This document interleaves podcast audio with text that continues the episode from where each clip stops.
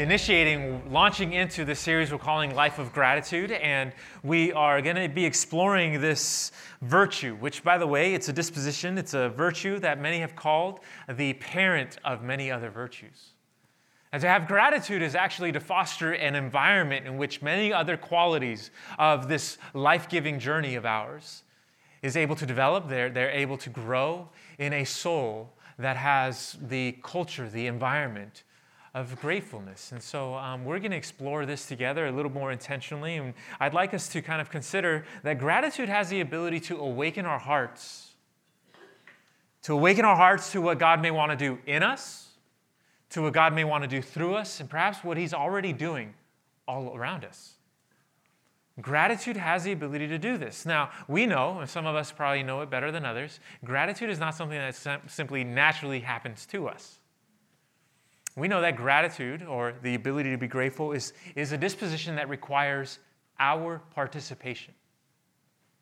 It requires us to be willing to step into a posture, which means that our decision to do so has the potential to open up for us many opportunities of what God may want to do in us and through us. It also means that the choice is simply put ours and ours only to make. And so, how we interact with this, how we step into this, it, it, matters actually. It, it matters how we, we consider this quality in our lives. Now, in the Newer Testament, there's probably no man who is more um, justified in taking the exact opposite stance of gratitude than a man named Paul. He was known as an apostle, um, but before that, he was known as a persecutor of the early church. And once he became to a place of acknowledging Jesus, the one he was persecuting actually, was everything he said he was, the rest of his life was a, a, a transference of events, which he was warned this would happen. Things didn't go his way. He was unjustly persecuted. He was maligned. His reputation, actually, if we could put it this way, taken, raked through the coals. He was a man who suffered much, who was abandoned, who knew hunger, physical hunger, who knew what it was like to be isolated and separated from those he loved. He knew all of these things, and yet, experiencing all of those factors in his life, which any of us would never blame such a man, such a person, forever becoming a man filled with self pity and anger and resentment. We would never blame them. In fact, we would understand. And yet, this man, this man, throughout his writings, throughout his letters, 13 of which are in the New Testament, is a man who clearly shows what a life of gratitude looks like. And we know this because he shared his heart through these words, through these letters. One letter was preempted by a moment in his life in which he found himself under house arrest, awaiting a trial before the emperor of Rome, wondering if his days would be cut short or extended by Caesar. And in a place of confinement, a group of believers who cared for him, who loved him, who had compassion for him and affection, decided to send a gift, a care package his way, a gift of provision. And um, those group of believers lived in a town or a city named Philippi, which was quite a commercial centerpiece of the Roman Empire. But I asked him to give us an idea of the lay of the land. Um, you can see Philippi is in modern day Greece. You can see how far removed it is from Jerusalem, the center point of the, this launching of ministry, of the good news that Paul was proclaiming. And Paul inevitably ends up in Rome. And it's there that he's sitting under house arrest, knowing that provisions are inadequate at best, and these believers in Philippi decide to mobilize themselves. It's no small task 2,000 years ago to make their way, to send one of their own parishioners, one of their own uh, members, and to send provisions to Paul. And it's that gift that he receives that preempts a thank you note. A note that he decides he sees as an opportunity to express to them his gratitude for what he received. And um, it's quite a note, by the way. It's a note we know as the letter or the epistle to the Philippians. And it's these words that we're going to explore here in the coming weeks, just portions of it. But I, I thought it'd be good for us to explore the opening words of Paul to the Philippians, this thank you note that he wrote. If you open up your handout, we'll go ahead and walk through this together. We're told in verse 1 that Paul and Timothy, servants of Christ Jesus, to all the saints in Christ Jesus who are at Philippi, with the overseers and deacons. This is how he opens his letter up. Paul, by the way, is utilizing a convention of his time of how to communicate. It was a formal way of writing a letter. One, we'd first acknowledge who is the writer, who is the author of the letter. Then they would call upon their position, their title, their social standing, and then they would address the ones who were receiving this letter, this communication. Paul uses this convention. He opens up and he says, It's Paul and Timothy. Timothy, by the way, he would regard as a son in the faith. He says, He is with me. We are writing this to you. And then he uses this term, servants of Christ Jesus. Now, here's where things get a little bit technical because this is where most people will call upon their status, their authority, the proconsul of such town, the magistrate, the member of the royal clan, the member of this family, member of perhaps businessman or woman, the one who has this power. That's how they would usually call themselves. But Paul doesn't use that. Paul uses the word servant. And we have to know that that word, it's good for us to recognize, that word in the Greek actually, I know it's a little technical, it's the word doulos. And doulos, the best translation for that word is slave. And Paul, he could have said, the apostle. That is the platform by which I am addressing you. That is the authority I've been given from God to address you. But he doesn't do that. He lowers himself.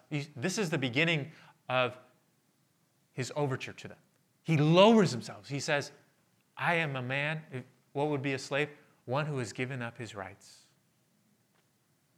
I, I'm a man without rights for the cause of Christ. I don't determine my own fate, He decides.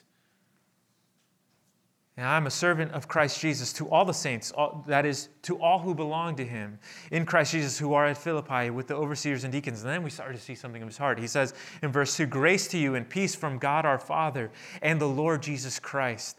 I thank my God in all my remembrance of you. Always in every prayer of mine for you all, making my prayer with joy because of your partnership in the gospel from the first day until now. We start to see something develop. What, what is he actually saying? He is implying that he continually prays for them. That's what he's saying. And what is he saying? He's saying, when I pray for you, I am filled with gratitude. That when I pray for you, I, I thank God for you. You know what he's almost saying? He's the one who received the gift, right? You know what he's doing? It's almost from the outset, he's trying to clarify or reposition things. Listen, you think what you sent is the gift. No, you're the gift. And I thank God for you. I thank Him. And every time I come before Him and I, I recognize you're the gift He sent my way my soul wells up with joy. Every single time I make my prayer with joy. You're the gift. And I do this because you have been partners with me from the very beginning. By the way, he's writing about a decade after he founded this church, of which he had deep affections with, deep relationships with, rather unique set of circumstances. We could read about it interestingly enough, in the book of Acts, in Acts 16. And it's quite a story. But it, it, it, is, it is a unique environment in which he is writing to them. He's saying, listen, I, I, I am very grateful for you. And I am sure of this in verse 6 He who began a good work in you will bring it to completion at the day of Jesus Christ. God did not start something and simply walk away. He will never quit on what he starts. He will do it. He will do it. It is right for me to feel this way about you all because I hold you in my heart. For you are all partakers with me of grace, both in my imprisonment and in the defense and confirmation of the gospel. Do you see what Paul is, is actually doing here? Paul, Paul is, by the way, man known for his rough edges. He was a man who was known for his strength, his um, tenacious focus. He was a man who constantly ignored his own pain and at times had a difficult time having room for compassion for others. It's the truth.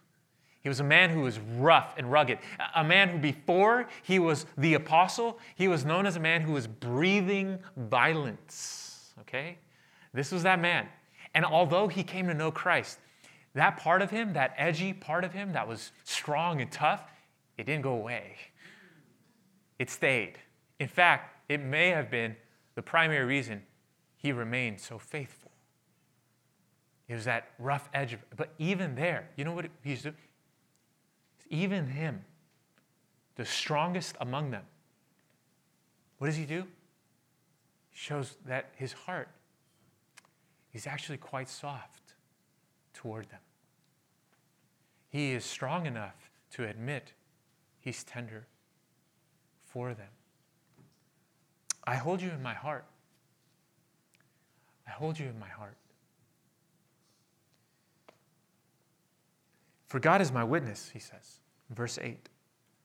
How I yearn for you all with the affection of Christ Jesus. I miss you. I miss you. And maybe because he's finding himself in a place in life where things are not going his way, where he is now confined, where he cannot move freely about however he wanted, maybe in these moments of reflection, he is now recognizing or choosing to communicate his true, true heart toward them.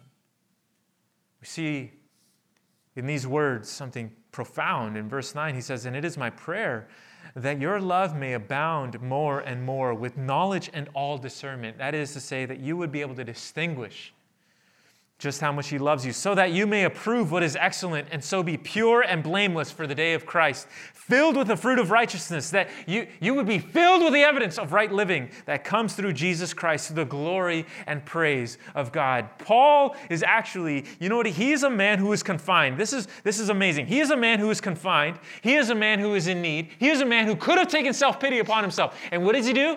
He chooses to step in and Give something to the ones who gave him the gift. He says, I My prayer is that your soul would expand with an understanding of just how much God loves you.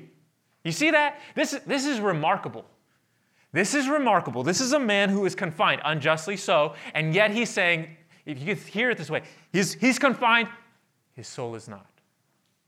And he's saying, My prayer is that your heart would just grow in its capacity to understand just how much God loves you. And as it does, as your soul grows with an abundance of His love, I pray that your life would demonstrate evidence that you understand His love. That right living would be natural, as natural as fruit growing on a tree. That is my prayer for you. Because that, that will give God glory and honor. You see? These are the opening words of a man who decided to take upon himself the opportunity and express gratitude. He didn't just simply, by the way, we need to know this, he didn't back up into these words accidentally. This is evidence of a life that had been trained in what it looks like, had been cultivated. Because even in the darkest, dreariest of circumstances, he was a man who chose to continue to live a life of gratitude,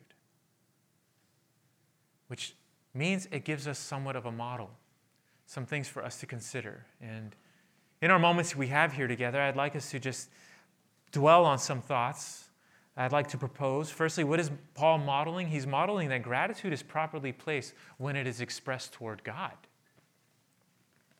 that it is actually properly placed when it is expressed toward God. See, he found himself in a place in which, you know what, you know what Paul did? Paul did something a little different than we might be accustomed to. He received a gift, and, and we receive a gift, we would thank the people. Oh, I hope we would thank the people who gave us the gift, right? It would be the polite thing to do, okay? Um, you know, I, somebody gives us something, well, thank you. You know, thank you for, for, that, for that gift, that generosity you just demonstrated toward me, right? However it might be, however small or grandiose we might do it, we know that custom. You know what Paul does? He does things a little differently.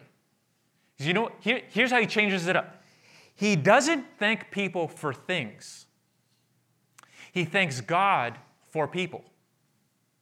That's what he does. You see it. You see it in verse 3, right? What does he say? He says, I thank my God in all my remembrance of you. Um, if we could put it this way, we said it already, but what is he doing? He is saying, You're the gift. And I am grateful to God for you because He is the one who created you. He gave you that heart of generosity. He gave you, he gave you that impulse to care, to be affectionate, to take the risk, to send somebody my way. And I thank him for it. I thank him for it. You know what he's doing? He's declaring something and he's modeling something.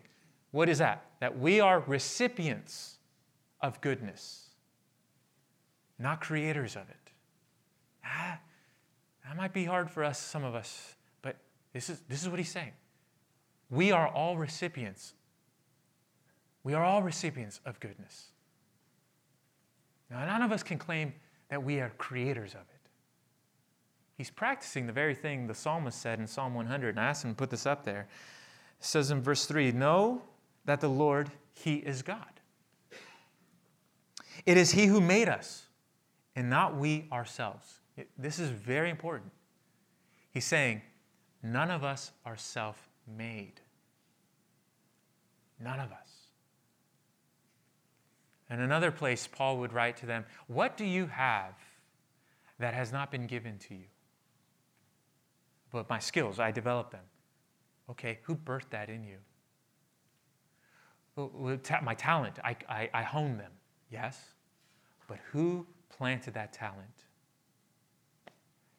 We must give credit where credit is due, is what he's saying. And he's practicing. Know that He is God. He, it is He who made us, and we not ourselves. We are His people and the sheep of His pasture. Enter into His gates with thanksgiving. Acknowledge the fact that he, there are many things to be thankful for, and into His courts with praise. Be thankful to Him and bless His name. You know what He's saying? He's, he's practicing the reality that when we start to acknowledge that God is the giver of all that is good, you know what? We start to, something starts to happen within us. This is so important for us because you know what he's doing? He, he, is, he is demonstrating to us what it looks like to enjoy everything in its proper place things, possessions, resources, people, whatever, situations, careers. Because once we start acknowledging, Lord, you're the one who is the giver of all that is good, you know what happens? The grip certain possessions may have on us starts to weaken uh, the situation that we fear losing, it, it, it, the anxiety starts to ebb away. Why? Because if God was good enough to give that once in one period of our lives, He is good enough to give it in other periods of our lives, maybe in different ways, shapes, or forms. And so we're able to take confidence in the fact that He is good. And so I thank you. I thank you for that season which I was able to enjoy this. I thank you for this season which I'm able to enjoy this, not just possessions, but then people. And we get to, we get to, listen, we get to enjoy things without becoming enslaved by them. Ah, oh, so important for us. Because God is not anti pleasure. He's the one, come and see and taste that He is good, the psalmist said. He's the one who created it. But if it's put out of its place, it actually has the ability to overpower us. Gratitude sets us free.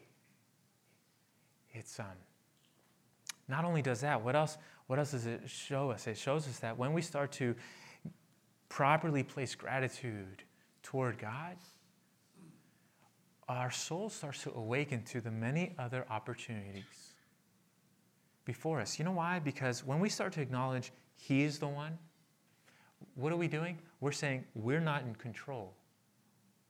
And when we're not in control, then we start to recognize wow, it's not just this situation that you have, you're, you're the one who provided me with this. You're the one who planted me in this city. You're the one who gave me this career option. You're the one who's surrounding me with people. You're the one who has given me these talents and gifts. You're the one who's given me the opportunity. You're the one who is accompanying me in my hour of need and loneliness. You're the one. And when we start to see, we start to awaken to the fact that it's not just the world we are most concerned about and where we have opportunities to be grateful. We start to become grateful in every other area of our lives. And this is what is amazing. He was confined and yet, he had many reasons to say, Thank you, God. Thank you, God. You see it, it expands us, it unlocks something within us. Our attitudes begin to shift, our disposition becomes stronger. So, what he's also showing us, what he's modeling, is that appreciating people strengthens the relational bonds we've been given. This is what he's doing. He is strengthening the relationships he has been given. By what? Demonstrating how much he appreciates them. Um, you know, you know what he doesn't do? You know what Paul doesn't do? He doesn't, he doesn't take them for granted. Which we could say theoretically it's possible. You're the church. You're supposed to be generous. Well done. Thank you for that gift you're supposed to give me. Because we are generous people. You're supposed to be good. Great. You're right? He doesn't do that. He doesn't allow the obvious to go unmentioned. He chooses to highlight it. this, is, this is huge for us. You know why? Because this is why, by the way, a friendship or a relationship in its beginning stages is so wonderful. Because you know why? Because that all we see is the benefit they bring to us. That's all we see. They, they could do no wrong, right? I mean, they could do no wrong. I don't, I don't mind that idiosyncrasy. It's lovely. It doesn't annoy me, it refreshes me, right? It's like, you can't do wrong. Oh, I'll give you the benefit of the doubt. You know, we're in the beginning stages here. You could, yeah, you're, I mean, all I see is your benefit to me. All I see is how refreshing you are. That's, that's what happens at the beginnings. But you know, we, we, we, start to, we start to turn the corner. And we all know when we start, you know when we start to, we know we become comfortable? We know we become comfortable and feel a little safer with this relationship when, we, when that starts to switch. Because at the beginning, we might be blind to the things we might, uh, might bother us, might, might annoy us, might, might trouble us. But over time, you know what happens? It actually switches. Over time, it's inevitable, by the way. It's human nature. We're all in the same boat, okay? What happens is we start to become what? We start to become blind. Things change. We start to become blind to all the benefits they bring our way. And we start to enlarge our focus on all the things we would like to change.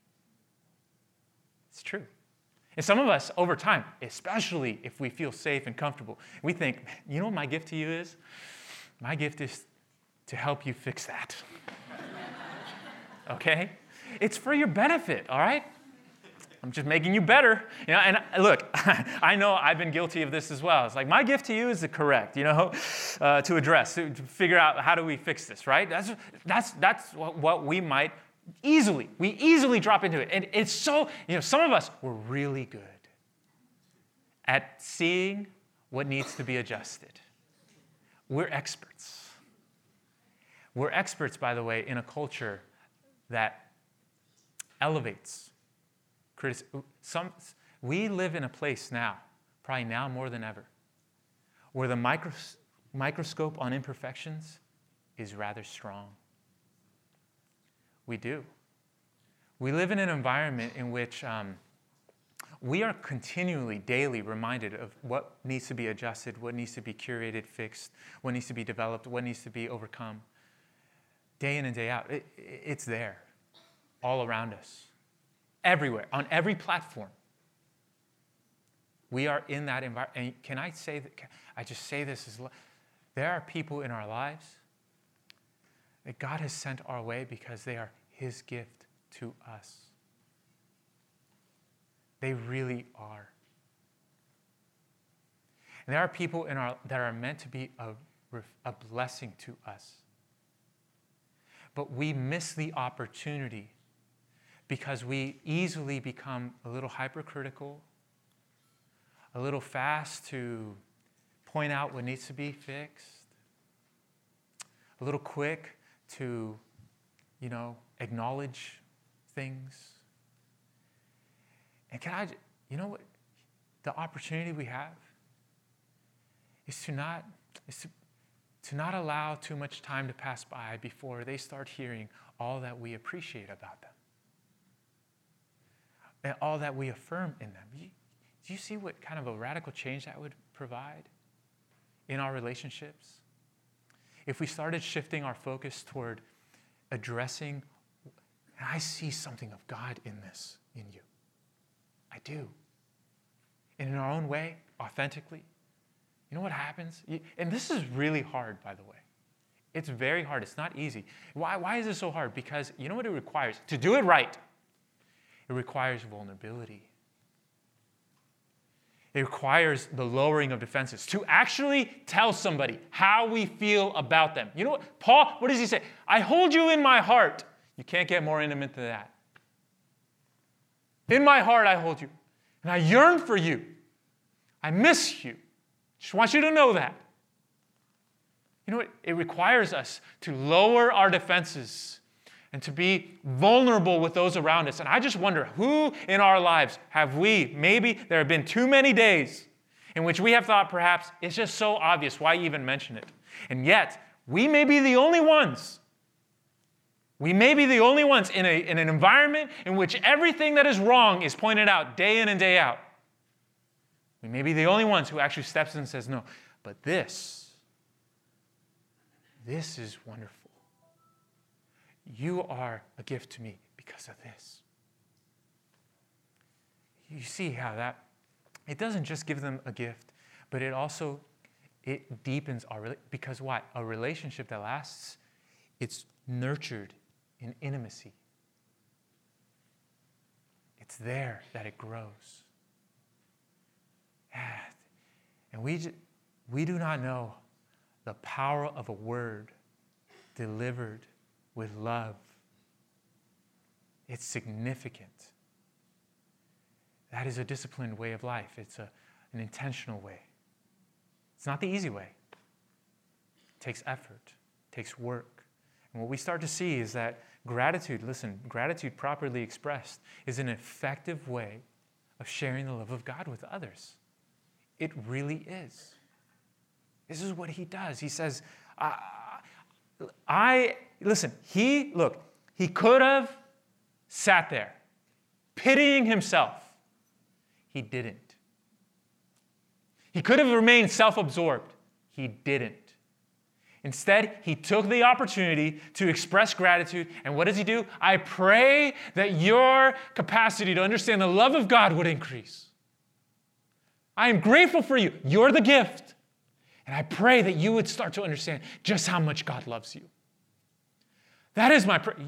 I wonder who in our lives, what neighbors, what coworkers, what, what people in our lives have we been situated with, set, sat next to, maybe placed in our sphere? Because God actually is wondering, He's longing for us. Will you share my love with them through a grateful word?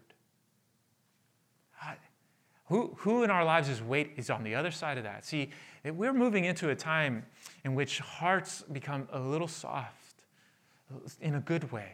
Hearts are softened, barriers are brought down. There's a degree of openness in our culture, and we just never know what kind of conversation a grateful word could unlock. We really don't, because we never know where someone is at.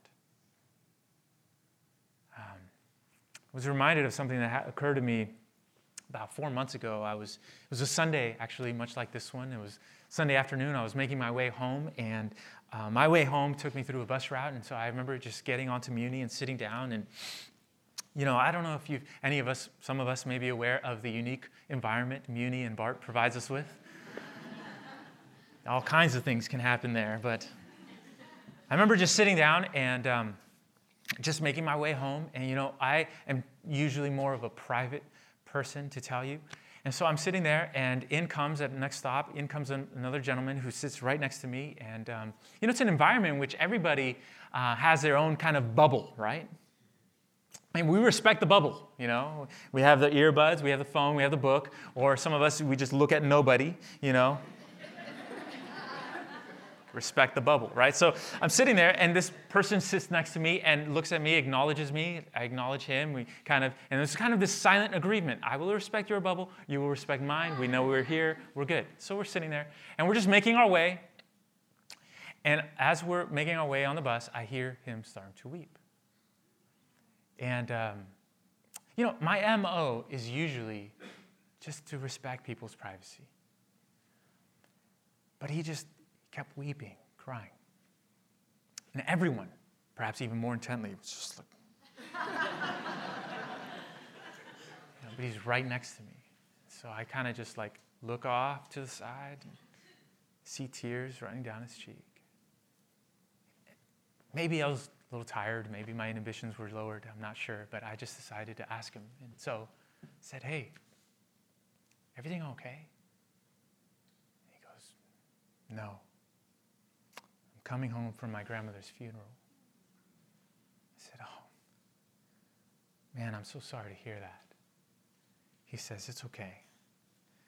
She was a good woman. She lived a long life. He says, I just, I'm so grateful for her. Said, yeah. He says, you know, she was a strong woman, didn't mess with grandma. She was local. She was raised in these streets. Says, she was a strong, church going woman. And in my mind, I thought, man, what can we do for them?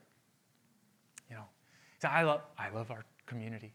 And I know there are people in our community that their gift to others is the ability to pray well. that's their gift. They are a gift.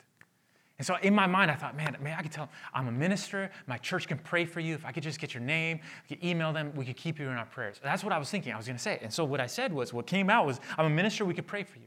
I thought, oh, that's, that's not what I wanted to say. Came out all wrong. And right as I was thinking that, it's like, I'm a minister and we could pray for you. As I'm saying that, he, he, he puts his hand up and he slaps mine and he goes, Yes!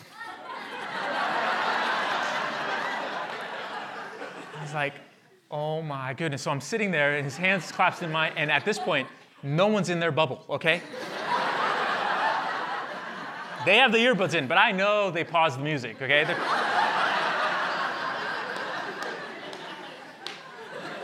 Right? It's like every, I just feel it all around. And he's just sitting there, he's waiting, right? And he's just, I think, oh my, and here's the truth. I, I didn't know how to pray for him. Lord, what? So my first prayer was, God help me pray. and so I said something, something like, Lord, we thank you for this gentleman's grandmother who clearly loved him. And we thank you for your son who loved her, who loves him. And we thank you for the promise your son gives us that anyone who embraces you has life after this. Because of everything you did on the cross and in the promise of new life through the resurrection. And there will be a day when he will see his grandmother again. And so I pray you comfort him with your love and your grace in Jesus' name. Amen. And I open my eyes, and everybody. and, you know, I just felt very self conscious. I was like, man, backed up into my seat and just wanted to hide, you know. and this guy next to me just goes, man, thank you. Thank you. I needed that gives me his card. We start talking about his grandmother. My stuff comes up, and I had to leave. And he just impressed me so deeply. Making my way down the hill to my house, I was just, man, wow. I felt like I received a gift. And I, remember, I just decided to email him. Responds, you know, thank you so much for remembering me. I would like my space. It's like, totally understandable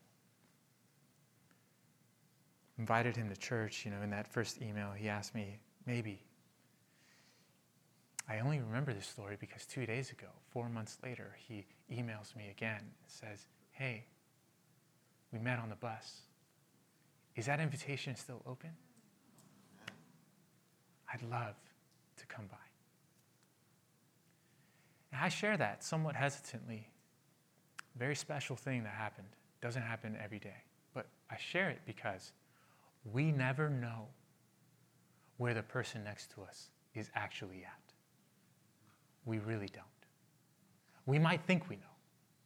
We might see, but we actually don't know where they are truly at. And it might be possible that God is actually providing us with people in our lives that He's simply asking, Will you make yourself available? Will you make yourself available? Will you express my love? And I'd like to suggest there's no more powerful way than through a grateful one. Will you do that? What would it look like if we embraced not just the holidays that are upon us, but if we embraced a way of life? What would it look like if the relationships around us start to be impacted by our capacity to choose to live a life of gratitude? We have no idea what impact it can make. The beautiful thing is, we don't have to make anything happen. All we have to do is do our part. He does the rest. That's what we're invited to do. May we grow. May we courageously step into learning how to become one who is defined as one who lived a life of gratitude. And we're going to be doing things just a little differently. We're going to be receiving our time of giving and our closing song, but our closing song is going to be practicing. And I encourage you to participate, sing with this idea that we've been talking about. We're going to close with a song that declares gratitude to Jesus. All right? So I'm going to pray, ask for his blessing, and we'll share in this together. Lord, we thank you we thank you, God, for um, even, even now, Lord, the people that you've placed in our lives, that you have sent as gifts to us. I pray, God, that you give us the courage to make ourselves available to the people you may be sending us to. And I ask, God, that you would help us. You would help us exercise what it looks like to grow in our gratitude, first toward you and toward everyone and everything else. Help us become people who live a life of gratitude. We ask for this, Lord.